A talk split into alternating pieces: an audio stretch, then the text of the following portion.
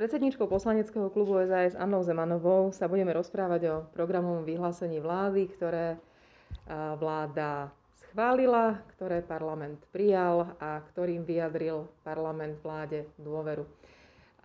Anka, bolo to prijaté takmer ústavnou väčšinou a to programové vyhlásenie vlády do veľkej miery kopíruje programy es a es. Čomu sme najviac radi, že sa do toho programového vyhlásenia vlády dostalo? Som rada, že práve v rezortoch, ktoré máme na starosti, tak sa do programového vyhlásenia vlády premietlo veľa z nášho programu, kde sme mali viac ako tisíc riešení. V prvom rade samozrejme je to rezort hospodárstva. Veľké, veľké veci, programové výzvy sú aj z rezortu školstva, ale aj súdnictvo, kde sa nám podarí naozaj veľká časť programu es a es presadiť.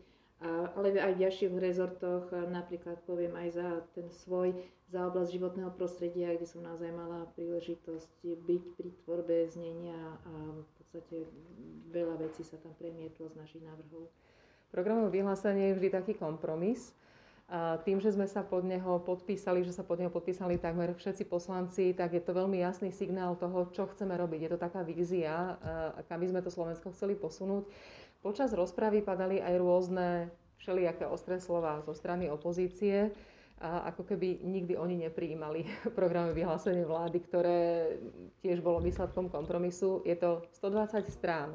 Je to veľmi rozsiahle. Naozaj vieme povedať, že sme ustrážili úplne všetko, aby to bolo také, aké sme chceli?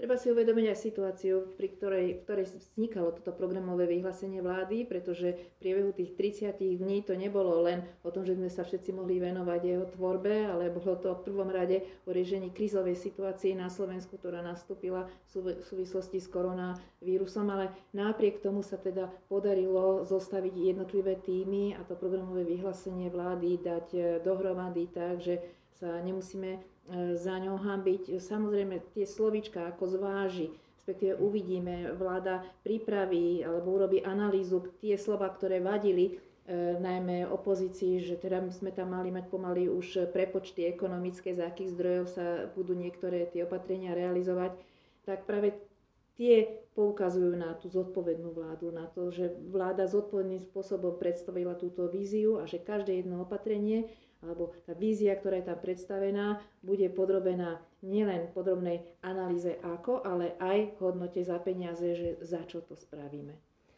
My sme vždy vychádzali z tabuliek, z analýz a všetky tie zákony, ktoré aj teraz sa prijímajú, sú veľmi podrobne a dopodrobne rozpracované.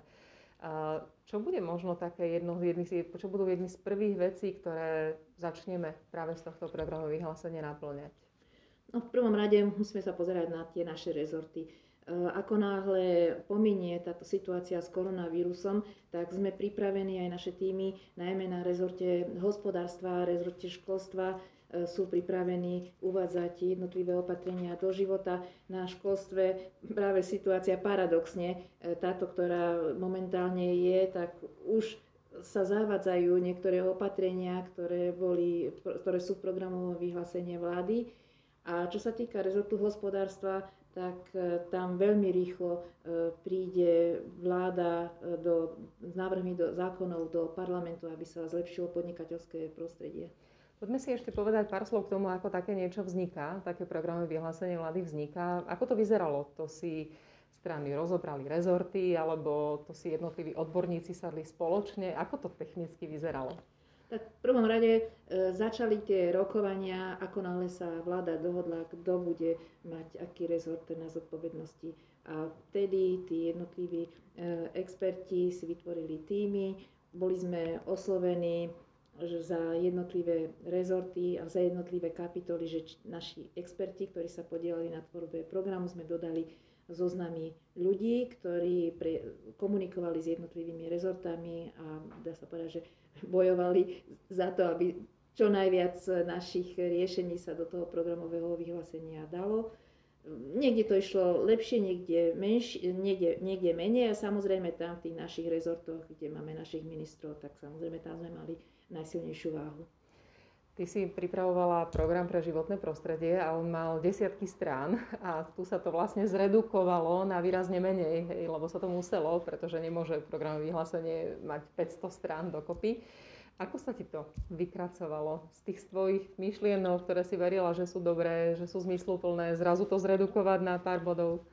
Našťastie náš program nebol slohovou prácou, ale boli to konkrétne jednotlivé opatrenia a mala som ja naštudované už počas volebnej kampane programy jednotlivých strán a vedela som, že vo veľa bodoch sa stretávame, takže ja som na tieto stretnutia prišla už pripravená, kde som mala už urobené prieniky tých jednotlivých kapitol, ktoré sa venovali životným prostrediam tých našich partnerských koaličných strán.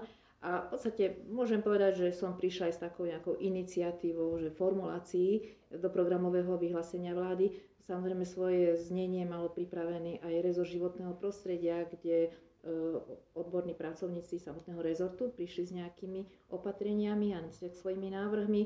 No a potom sme si sadli najmä so štátnym tajomníkom Jurajom Smatanom a následne všetci zástupcovia koaličných strán a každú jednu vetu, každé jedno opatrenie sme si prechádzali, preformulovali a v prípade, že nebola niekde nejaká zhoda, tak sme urobili nejaký kompromis.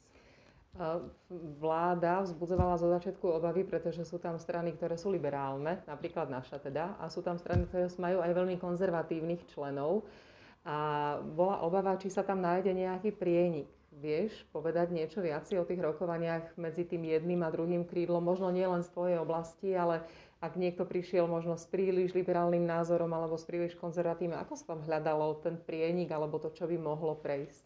Áno, toto boli veľké obavy už pri tvorbe e, koalície. Niečo sa dostalo aj také záväzky do samotnej e, koaličnej zmluvy, e, kde hlavne tá pozícia tých liberálnych názorov je zadefinovaná. E, niektoré zase také konzervatívnejšie sa tiež dostali aj do programového vyhlásenia vlády, ale sú aj v samotnej koaličnej zmluve. Ale myslím, že tie formulácie sú tam naozaj otvorené tak, aby došlo k nejakému spoločnému konsenzu, konsenzu aby všetci ľudia na Slovensku, či už sú zmyšľajú, či zmyšľajú konzervatívne alebo liberálnejšie, aby boli plnohodnotní občania a aby všetky tie ich potreby a požiadavky boli zabezpečené.